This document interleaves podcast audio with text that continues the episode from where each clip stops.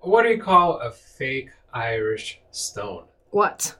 A sham rock. Funny. Happy St. Patrick's Day. Today's topic is Math burnout. Welcome to the Speaking of Math podcast, episode number 71 by Door to Math. This podcast is devoted to all things math education and how parents can be a positive factor in their kids' math learning. Math is the gateway to many professional careers as well as confidence and personal growth. Find more information at www.doortomath with the number 2.com or on Facebook, YouTube, and Instagram at Tucson. So, math burnout and St. Patrick's Day, what is in common? Normally, this time of the year, a lot of kids either looking forward to spring break or they just completed their spring break. So, in kids' world, it's kind of relaxing time. But in the grand scheme of things, bad time to relax because the teacher is going to figure out, oh my goodness, I did not cover nearly as much, so they will speed up. And the students at the middle of this uh, St. Patrick's Day parade and partying are really tired and on one hand looking forward to the summer break, but on the other hand, so much has been putting on them to do the homework for almost two months since beginning of January. So combination of those two factors usually leads to a shockingly bad test scores. Okay, bad test scores, spring break, academic burnout, summer. I, as a parent, get worried. And you have a right to be so. Uh, in the office, I see a lot of students, uh, if you really trace back their first bad experience, it's usually around this time of the year when it comes to math, right? So, how you recover and help your children to recover is going to leave a permanent mark on them. So, what I'm hearing is the first bad experience typically happens right after spring break and not at a different time. Right around here now, because uh, the school year is almost ending, but not quite there, like I said earlier. And then the kids' minds are kind of off, but then the teacher is trying to speeding up. So all those factors is not a good time to not know what to do when a kid come back with a bad test score.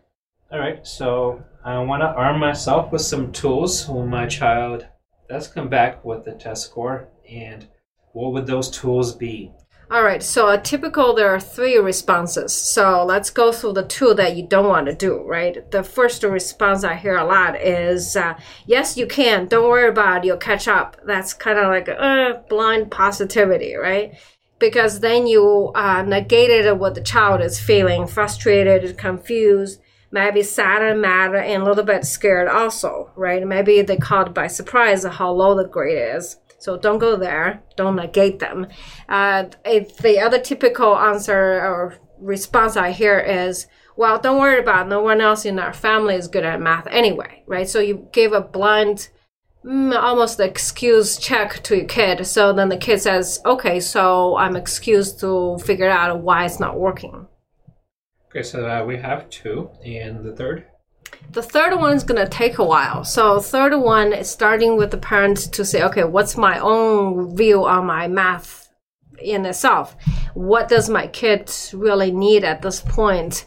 Uh, you go through the six basic emotion. You help the child to get um, almost math, math mental agility. Math mental agility sounds like mixed martial arts. Sounds like a very powerful statement. What does math mental agility mean? That's a good uh, mental picture. So in Taekwondo and in Kung Fu, you are taught a big thing is that you, when the punch comes in, you don't, you don't, you block it, yes, but more, more importantly, you turn your energy and away from the punch coming in, right? So if the kid comes in with a really bad score, uh, sad, mad, glad, frustrated, confused, maybe not glad, surprised, maybe even disgusted. All that jumble is like a big heavy load comes in, right? Uh, ha- have the emotion pass through you kids, either through writing or music or some sort of thing to get the physiological emotion through. And you don't you don't argue about the child's mental emotion because they're not logical. Their frontal loop it's not lobe, it's not engaged. So after you help them get through the emotion, sit down and have a concrete plan to say what's working, what's not working.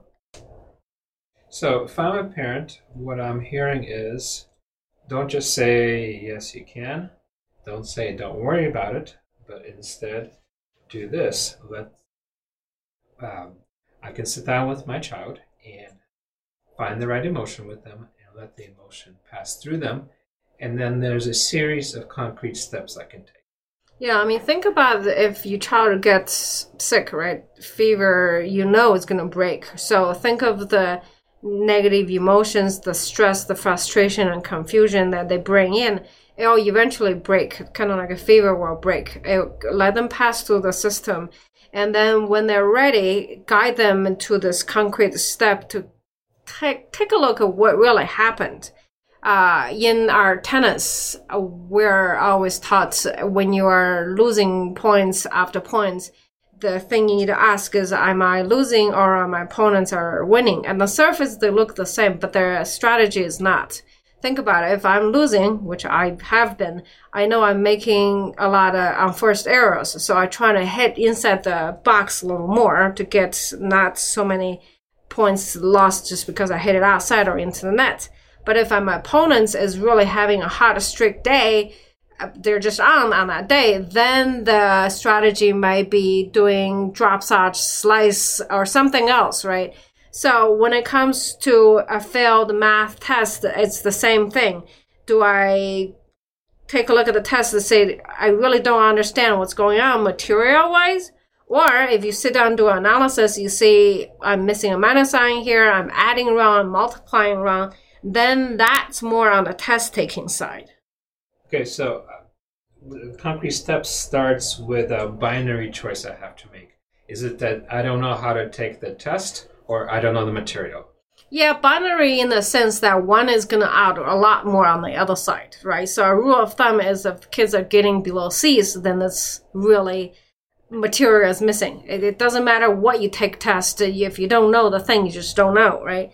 But if you're getting like a B minus to like really want to get into the A minus zone, give or take it, that's more uh, test taking. Okay, let's go with the, I guess the less scary one, the test taking skills.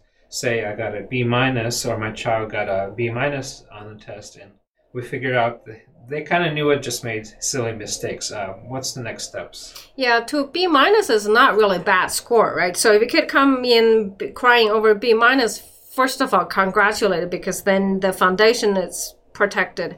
Uh, if the child is willing to work with you, then I always say the word silly mistake. I always tell my students uh, at the office that that's not a good thing to say because as long as we minimize its importance, our mind doesn't want to solve it, right? I mean, think about you buy a car. If it's a blue car, then you see all of a sudden there's a lot of blue cars because you're paying attention, right? But if you think it's a silly mistake, your mind won't engage in trying to solve that problem. Okay, so first thing I hear is don't say silly mistakes. Um, let me see if I can find a different substitute. Uh, something I can do better on the test well, all mistakes cost you points, right? So I try to make that point to my students. It doesn't matter how I lost the point. If I hit in the net, I lost the point. If I hit it alone, I lost the point. The point is that if I lost the point, I lost the point. All right, so I could say, where did I lose the points instead of some mistakes? Or I lost the point. Just take the word silly out. Okay, so once we figure out where I lost the point, what what are some things I can work with my child? Uh, yeah, a typical strategy I would say, you know, math is really exact. So sometimes at the risk of not completing the exam, you really want to finish the ones you touch and get full credit for it. So that might need some uh, time management, for example. Maybe do the hardest one first, do the ones you know first there's some um, time management test taking assessment you need to do. Double checking is very important. Again, it's exact, so we, it's either black or white, right? Uh, maybe if it's possible, if you have access to the old exam from your teacher borrow it, do the test with the timer at home. give yourself half the time. Uh, Under pressure, whatever is the weakest part will come out. All right, so slow down, double check, redo the test with a timer. Yes. Okay, so say my child comes home with a C or below. We come to the conclusion they don't know the material. What can I, as a parent, do to help my child in that case? Yeah, that's a time where you really need to pay attention because we can talk about test taking all we want, but if the foundation is not there, then you really need to pay attention to that. The junction point around seventh grade is really important because uh, that's when the math is starting to get hard, but not to the point it matters on the transcript yet, right? So if that's the case and the kid is really, your child is really getting lower than a B minus ish, uh, talk to the teacher. That's the first line of defense. Get help using the teacher's recommendation. Uh, talk to the friends and see what else they're doing. Now, when a word caution is you want to hire someone who doesn't do your child's homework. I know it sounds ridiculous almost, but make sure that doesn't happen because in the end, it doesn't serve anyone. It might make the situation actually worse. So what I'm hearing is below a C and my child it comes the conclusion is my child doesn't know the material and a completely different set of steps needs to be taken most likely we need to get external help and the first step is the teacher and see what the teacher recommends and also if we do get a math coach or math tutor make sure they don't do the homework for my child Right. So if you zoom out, let's take a look at what we're really saying when the bad grades comes in, right? The mom and dads at home really needs to be the math quarterback.